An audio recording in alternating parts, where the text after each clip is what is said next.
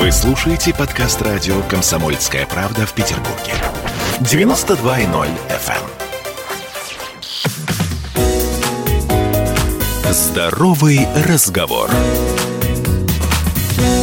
Мы сегодня говорим о лаборатории Центра планирования семьи и репродукции. Такая, кажется, узкая тема, но на самом деле...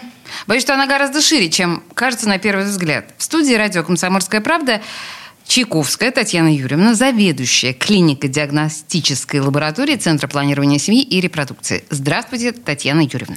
Здравствуйте. Мы сейчас будем говорить о лаборатории, о лабораторных исследованиях, но скажите мне, пожалуйста, что является главным объектом ваших лабораторных исследований, конкретно вашей лаборатории, чтобы мы понимали, о чем идет речь? Как обычно, конечно, главным объектом должен быть человек, и он есть. Это пациент, это наши санкт-петербургские беременные женщины. Беременные женщины, так. Да, и немножечко небеременных мужчин. Это основная наша категория пациентов. Основная категория. Я, на самом деле, прочитала, в общем, всякие вступительные тексты перед нашей с вами беседой, и я поняла, что...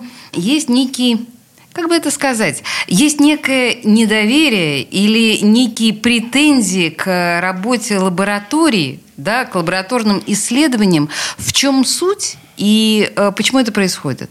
Да, на самом деле это не секрет, что доктора-клиницисты не очень доверительно относятся к лаборатории. И основано это на том, что... Исследования берутся не совсем верно, не всегда не совсем верно. У нас есть несколько этапов лабораторных исследований. Это преаналитический этап, аналитический этап и уже обработка результатов и выдача результатов. И самый важный из них, пожалуй, что это вот как раз преаналитический этап. Объясните, что это такое преаналитический этап? Преаналитический этап – это все, что происходит до момента поступления материала в лабораторию. Значит, это забор материала, его транспортировка в лабораторию, маркировка и так далее. Тут много разнообразных вещей, которые должны обязательно учитываться и персоналом, не только лаборатории, естественно, так как это на предлабораторном этапе, а врачей-клиницистов и самих пациентов, естественно. Давайте уточним, давайте называть вещи своими именами. Что материал? Да. Это кровь, это кровь, секрет. Это моча, угу. Это секрет простаты, предположим, назовем его не совсем правильно, потому что называется он эякулятом. Да? Угу.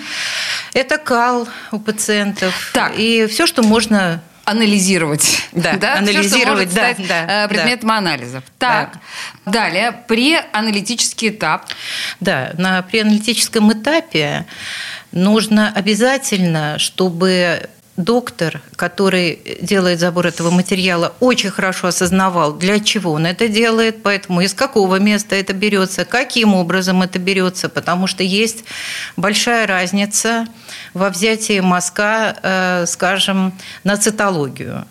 Либо это берется мазок у женщины на биофлору.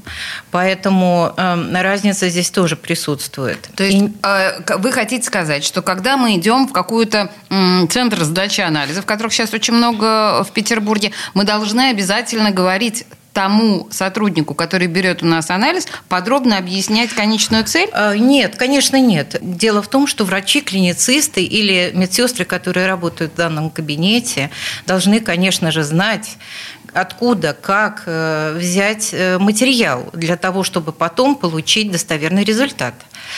Но у нас в последнее время доктора, на самом деле, очень замучены большим количеством пациентов, электронными историями болезни и всем остальным. И, по сути, у них не хватает времени, по всей видимости, для того, чтобы разъяснить пациентке или пациенту, как он должен подготовиться к сдаче материала. Если это...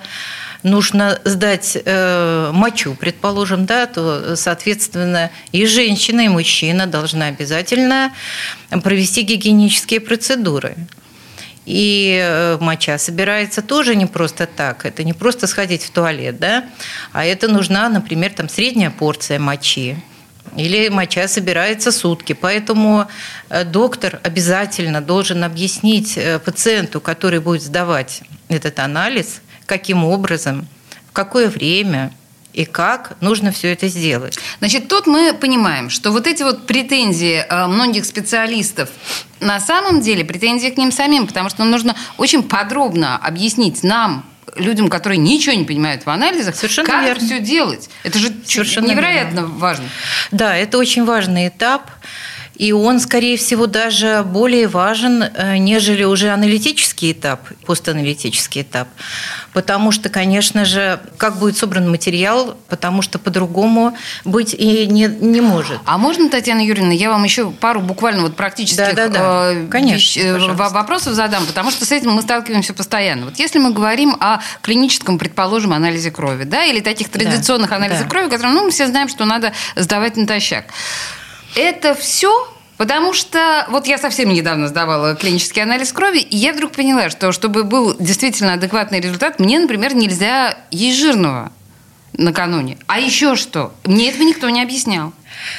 Для того, чтобы сдать клинический анализ крови, если в перечень тех результатов, которые вы хотите получить, будет входить, скажем, глюкоза, то нежелательно накануне есть вечером углеводы.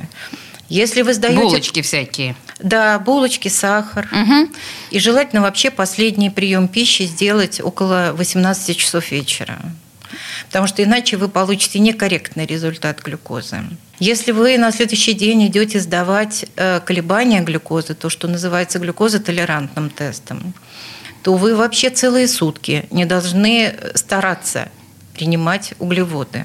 То есть идет такое молчание углеводное. Угу. Мы не принимаем это. Ну, я понимаю, что сахар – это уже такая вот очень конкретная история, но если мы говорим… Булка, хлеб. Нет, я сейчас имею в виду анализ на глюкозу, да? Но если мы говорим о таких более общих анализах, скажите мне, алкоголь, курение, вот какие-то наши привычки, да, что тут можно порекомендовать? Желательно, конечно, накануне не принимать алкоголь. Желательно не ходить в спортивный зал. Почему? Потому что с потом могут уйти какие-то микроэлементы, предположим, если вы будете сдавать там на калий, кальций там, или так далее. То есть, вообще-то говоря, вы ведете, конечно, обычный образ жизни, такой же, как всегда, но при этом делаете небольшие ограничения. Скажем, если вы в день выпиваете 2 литра воды, то накануне анализа ни в коем случае не нужно выпивать 5 литров воды. Потому что иначе, да, вы увидите, да, конечно, изменения сразу. И в спортивном зале накануне не нужно показывать какие-то рекорды сумасшедшие, а заниматься так, как вы занимаетесь обычно, и стараться все-таки сделать это в первую половину дня, а не во вторую.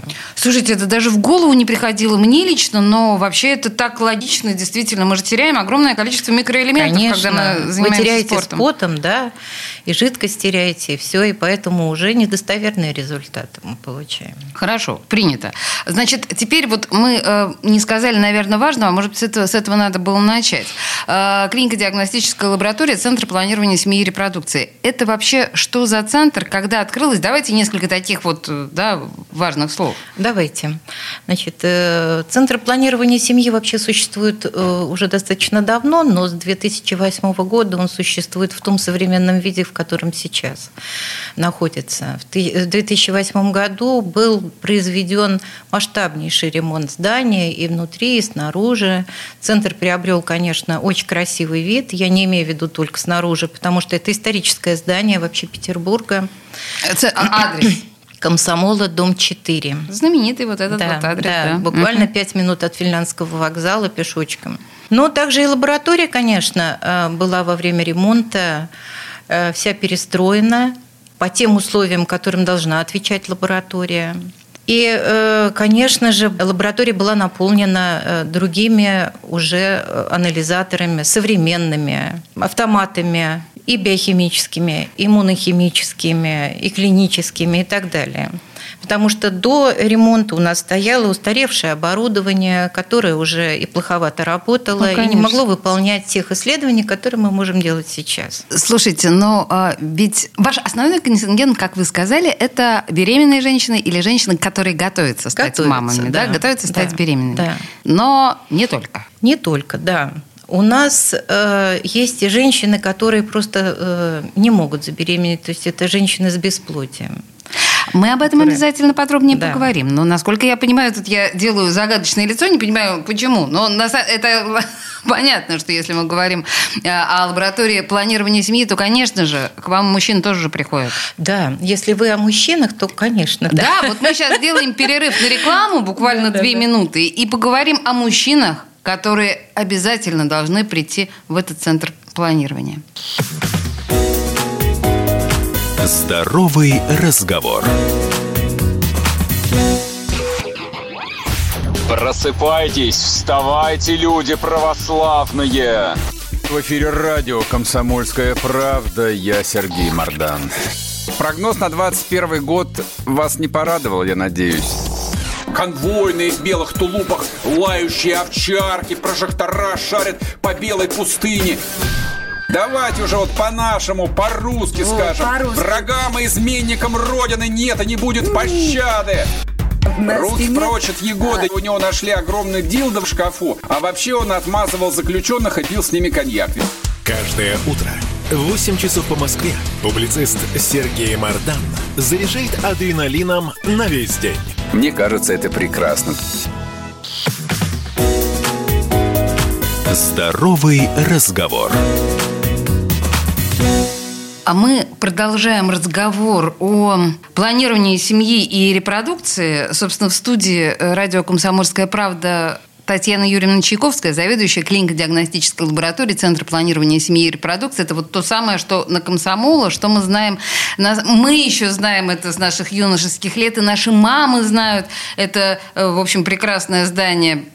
Так или иначе, мы с вами в предыдущей части остановились на том, что, понятно, что основной ваш клиентский состав – это дамы, либо беременные, либо мечтающие об этом состоянии.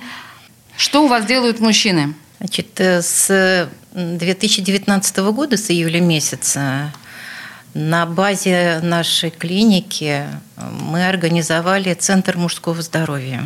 Это назрела в городе такая необходимость, назовем это так, одной из первых мужских консультаций в городе. Наши мужчины, они, конечно, совершенно несчастные, брошенные, они не знают, куда им податься со своими проблемами, мужскими проблемами. Вы что сейчас имеете в виду? У нас куча центров урологии. А уж сколько людей с потенцией работает, я даже боюсь думать. Да, но у них нет одного такого единого центра, в который они бы могли прийти и сразу рассказать о всех своих проблемах. О проблемах бесплодия, о проблемах гипогонадизма, о проблемах там, чего угодно, урологических каких-то проблем.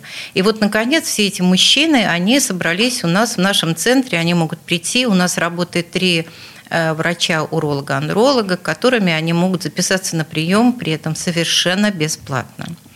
Как это бесплатно? Да. То есть можно получить консультацию бесплатно? Совершенно верно. Этот центр работает на правах бюджетного центра. И также сюда могут прийти мужчины, которые получили сертификат молодоженов, то есть при подаче заявления в ЗАГС выдается сертификат, с которым они могут прийти к нам на прием. И не только мужчины, но и женщины. Это для них также совершенно бесплатно. Они на бюджетной основе приходят и обследуются. И мужчины, и женщины. То есть это такой предсвадебный подарок, да, по сути дела. Именно так. Слушайте, это круто. Вообще, мы понимаем, что очень долгое время, особенно в нашей стране, о бесплодии мужчин как-то вообще было не принято говорить. Если детей нет, виновата женщина. Это очевидная совершенно история, была для очень многих людей. И, кстати, сейчас тоже. И это даже и молодые люди так часто очень думают. О чем нужно знать прежде всего мужчине, чтобы не быть пленником вот этих идиотских заблуждений? Во-первых, с какими проблемами сталкиваются мужчины? Да, во-первых, конечно же, они должны знать, что есть такой центр, где их всегда примут, оближут со всех сторон и возьмут все анализы необходимые. Значит, многие мужчины у нас достаточно стеснительные, такие нежные. Да. Здесь у нас созданы, конечно, условия для того, чтобы можно было прийти, сдать эякулят на анализ, который будет выполнен в этот же день. Они узнают о своих проблемах, если таковые есть. Они могут сдать и, как правило, сдают кровь на гормоны, которые тоже, как правило, делается в этот же день. И это половые гормоны, о которых, может быть, мужчины никогда даже и не слышали, кроме такого слова, как тестостерон, наверное, и не знают больше точно, ничего. Конечно. Да. Самое главное же тестостерон. Да, совершенно верно. А здесь вот такой вот развернутый просто спектр им предлагают любые исследования.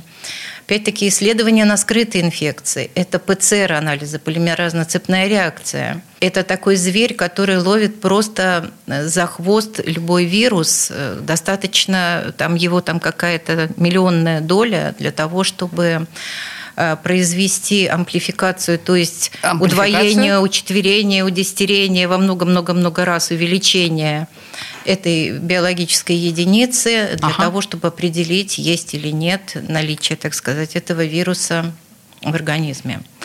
Поэтому, конечно, достаточно широкий спектр. Я понимаю, что тот же спектр, наверное, делают и другие поликлиники, другие лаборатории. Но здесь это собрано все вместе. Наши мужчины, они, в общем-то, не боятся. Они получают, во-первых, консультацию уролога, разговаривают о всех своих проблемах, а затем идут и сдают свои анализы, что приятно, бесплатно. Поэтому фантастика. Я думаю, что их настроение поднимается во много раз. Фантастика. Да. И несмотря на то, что мы знаем, что мужчины, конечно, очень не любят ходить по врачам, а особенно по таким врачам. И, конечно, это унижает их мужское достоинство. Слушайте, это на самом деле современный, цивилизованный подход к своему здоровью. Цивилизованный, да, я согласна. То есть это даже просто чисто профилактически, даже если нет никаких напряжений и подозрений, чисто профилактически. Боже мой, да, бесплатно, вы знаете, есть такой возможность. Психологический фактор, просто вот мгновенный подъем настроения. Да, хорошо. Но, насколько я понимаю, тут вот у меня есть отдельной строчкой обследование беременных женщин на гестационный сахарный диабет. Почему это у меня отдельно выделено? И что такое гестационный сахарный диабет? Что это вообще и как в этом процессе участвует лаборатория? Вы знаете, дело все в том, что за последние годы увеличилось просто в несколько раз количество пациенток, женщин беременных с гестационным сахарным диабетом. То есть это беременные женщины, которые во время беременности у них или они сами обнаружили повышенный сахар.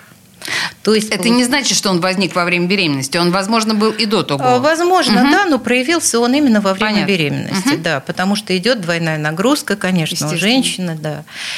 В результате было решено, конечно, не нашим центром, было решено всем таким женщинам, вообще это просто это мировая проблема, не только проблема России или Санкт-Петербурга, было решено таким женщинам обязательно проверять глюкозу крови, то есть вот колебания сахара в течение 2 часов, и выявлять вот эти вот гестационный этот сахарный диабет. Эти женщины даже впоследствии получают у нас до конца беременности инсулин, потом им прекращают давать инсулин. То есть как-то стараются регулировать сахар крови, естественно.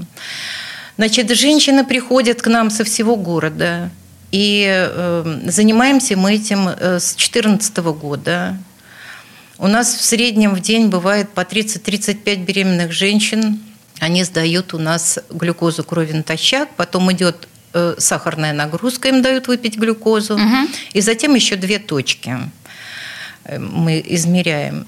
Значит, если глюкоза крови выше, чем 4,9, то есть 5,5,1, значит, есть подозрение на гестационный сахарный диабет. Соответственно, такая женщина больше уже колебания сахара ей не назначается, она сразу идет к нашему эндокринологу. Их у нас работает 6 докторов, и они разбираются, так ли на самом деле. Значит, если же все в порядке, то женщина спокойно дальше ходит дохаживает свою беременность и рожает хорошего ребеночка, потому что такой ребеночек родится легко и хорошо, он не будет чрезмерно большим, с высоким весом. Он родится, как и положено, родится ребенку где-то 3,5-3 килограмма. Значит, я правильно понимаю, что вот этот гестационный, я, кстати, не поняла, что такое гестационный, вот это слово, это что означает? Это во время беременности. А, то есть именно вот исключительно развитие сахарный диабет беременных. Да, да. А Есть ощущение, что это сейчас более часто мы наблюдаем или просто на это стали больше обращать внимание? Вы знаете, не то, что мы сейчас стали... Да, мы, конечно, стали на это больше обращать внимание, это прежде всего. И появились вообще мысли такие обследовать беременных женщин. Вы знаете, я свою беременность, которая была давно, около 35 лет назад, и меня вообще, по-моему, ни на что не обследовали, ни на что не обращали внимания. Как вы себя чувствуете? Хорошо. Ну и все. Ну и идите, хорошо, ну, и хорошо, и замечательно, да. Ну, там, по мере дну матки, и на этом как бы все заканчивается. Не сильно ли много вы прибавили в весе? Вот это единственный такой был показатель, по которому, кстати, так, наверное, доктора наши, акушеры-гинекологи, предполагали, а нет ли там чего-то такого другого. Вот. А сейчас прицельно, абсолютно, и все, главное, одинаково, понимаете, все поликлиники, скажем, в Москве, в Киеве, там, я не знаю, где угодно, в Вашингтоне, в Израиле, они все определяют в определенные недели беременности, на определенном сроке, они определяют как раз вот глюкозу крови, 3 точки натощак, после нагрузки и через час после нагрузки. То есть к этому просто действительно стали относиться внимательнее. Да. И другой подход немножко. И так как все это классифицировано теперь, то легко и просто определить, и таких женщин очень много. И паниковать не стоит, наверное. И паниковать совершенно не стоит, абсолютно. Такие женщины сразу становятся под наблюдение эндокринолога, и до конца беременности они, в общем-то, как бы... Послушайте, там 6 эндокринологов, 6 на Комсомола, вот в клинике, о которой мы сейчас говорим. Хорошо, значит, мы продолжим разговор о клинико-диагностической лаборатории Центра планирования семьи и репродукции буквально через 3 минуты. У нас сейчас новости. Важно узнать, что происходит в стране и в мире. Здоровый разговор. В Ленинграде открыт рок-клуб. Рок-н-ролл жив. Пошли на работу к Борису Борисовичу Гребенщикову, и Борис Борисович сторожил эту баню первые рок-группы. Я говорю, а дай мне кассетку послушать, а я тебе, говорит, сейчас спою. И вот, видите, Цой, мне одному, он мне поет все. Восьмиклассницу, гуляю, и меня уже так вставило. Первые фестивали. И там был сидячий зал, и там было жюри. Более того, жюри выдавало всякие грамоты и дипломы, которые впоследствии по жизни могли очень даже пригодиться. И настоящий драйв 80-х. Часто это заканчивалось все визитом в милицию.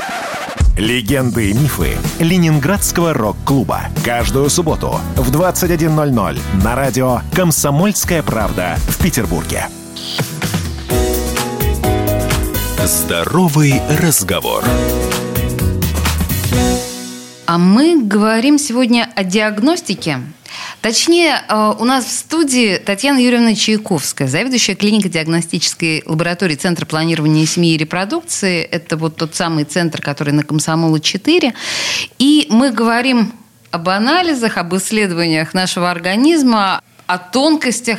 Вот к вопросу о тонкостях. Мне трудно себе представить эту сферу медицинской деятельности. Какие-то новые технологии, какие-то открытия, что-то такое появляется? Ну, вы знаете, как и везде, наверное, появляются и технологии, безусловно, новые, особенно сейчас, прям просто семимильными шагами мы идем. Дело в том, что раньше мы выполняли наши исследования на фэке, то есть на таком самом элементарном приборе, где длина волны, мы просто ставили, значит, туда определенный такой сосуд, в котором налито нечто там, какая-то жидкость, да, и вот по длине волны с пересчетами определяли там количество, скажем, там общего белка, или уровень мочевины. Конечно, все это было такое 7-8, это совсем, в общем-то, ну, не могу сказать, что совсем неточное. Но сейчас, безусловно, да. Сейчас точность приборов удивительно, конечно, возросла. И сами приборы стали очень сложными в технологическом. Сам технологический процесс был очень сложен. А теперь мы приходим утром, включаем прибор, запускаем контроль качества и дальше просто подставляем пробирочки туда. Как говорят некоторые наши врачи, да вы вообще ничего не делаете, вы только кнопки нажимаете, и вот у вас тут все сразу и вот и готово. Слушайте, если говорить тогда о вашем персонале, меня интересует профессиональная подготовка. Это кто? Кто работает у вас? Вы знаете, раньше врачей-лаборантов не готовили нигде. Если средний персонал лаборантов, фельдшеров, лаборантов, их, конечно же, готовили. Раньше это были медицинские училища, а потом впоследствии это стали техникумы медицинские, в которых готовили лаборантов, то докторов не готовил никто. То есть, как правило, это была переподготовка. А переподготовка, как получение новой специальности. Я, например, по профессии детский хирург. И закончила я педиатрический институт. Интересно. Да, и поработала даже детским хирургом. Но потом обстоятельства жизненные сложились таким образом, что я уже не могла работать в хирургии, а я решила перейти на какую-то другую сферу, но именно медицинскую. Тогда как раз рухнул Союз, и вообще работать было негде. И я волю обстоятельств, так сказать, волей случая, вернее, я попала в лабораторию, где меня переучили сначала на рабочем месте, так оно и было, а потом уже отправили меня на курсы повышения квалификации. Тогда даже не было у нас первичной специализации. Это было на самом деле достаточно давно. Теперь есть первичная специализация. То есть любой доктор может изменить свою специальность и получить первичную специализацию. Все очень серьезно, обучение. А если вы говорите, что появляется, в общем, да, это новое оборудование, но дилетанту может показаться, что действительно я могу подойти к этому новому оборудованию, подставить эту штучку и... Да, совершенно верно. Но все-таки квалификацию вашего персонала приходится повышать? Обязательно. Мы повышаем, как и все, каждые 5 лет. Мы ходим на учебу, на повышение квалификации, а сейчас вообще это непрерывное медицинское образование. Мы должны получать уеды, баллы и так далее, читать литературу, участвовать там в конференциях, отвечать на вопросы, тестовые задания выполнять. Но это, конечно, все касается медицины, но не очень касается лаборатории. По лаборатории тоже все время приходится и читать, и думать. Каждый раз, когда... Приборы же тоже стареют. Конечно. Когда мы получаем новый прибор, нас приходят, обучают, и дальше мы должны самостоятельно, без инженера, без кого-либо рядом, мы должны самостоятельно работать на приборе. Все приборы имеют свой характер. Каждый прибор, да... К сожалению, так. Сначала хочет утвердиться. Да, перед человеком. И хочет показать, что он, конечно, лучше человека. Это все понятно. Но нужно очень бережно, внимательно относиться. И надо достаточно много знать. У нас иногда заходят к нам наши доктора, когда видят наши приборы, они говорят, что это просто какой-то космос вообще.